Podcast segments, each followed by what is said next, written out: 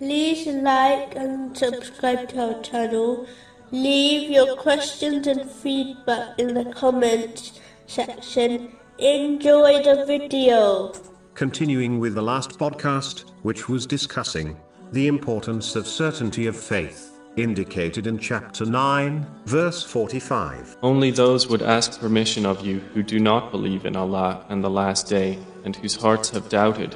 One should strive to study the Holy Quran and the traditions of the Holy Prophet Muhammad, peace and blessings be upon him, that there adopt certainty of faith. This is the level mentioned in a narration found in Sahih Muslim, number 99, which is called excellence. This has been discussed extensively in other podcasts, but to sum up, when one reaches certainty of faith, they act as if they can witness Allah, the Exalted, observing their inner and outer being. The one who achieves this will not be shaken by any difficulty, and will remain steadfast on the path, which leads to the gates of paradise.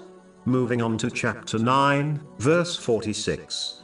And if they had intended to go forth, they would have prepared for it some preparation.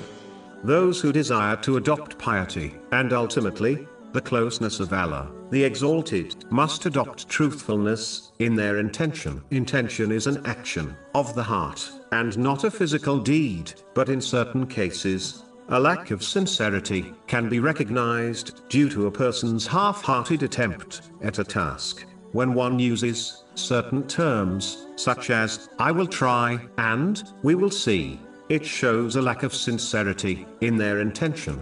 Preparing for actions is a great sign of one's sincere intention. For example, if one claims, they wish to travel to another country, but have not packed any clothes, not bought any tickets, nor chosen a departure date, then this behavior shows a lack of sincerity in their intention. All Muslims admit that they will die one day, but how many have made preparations for it prior to moving into a temporary home?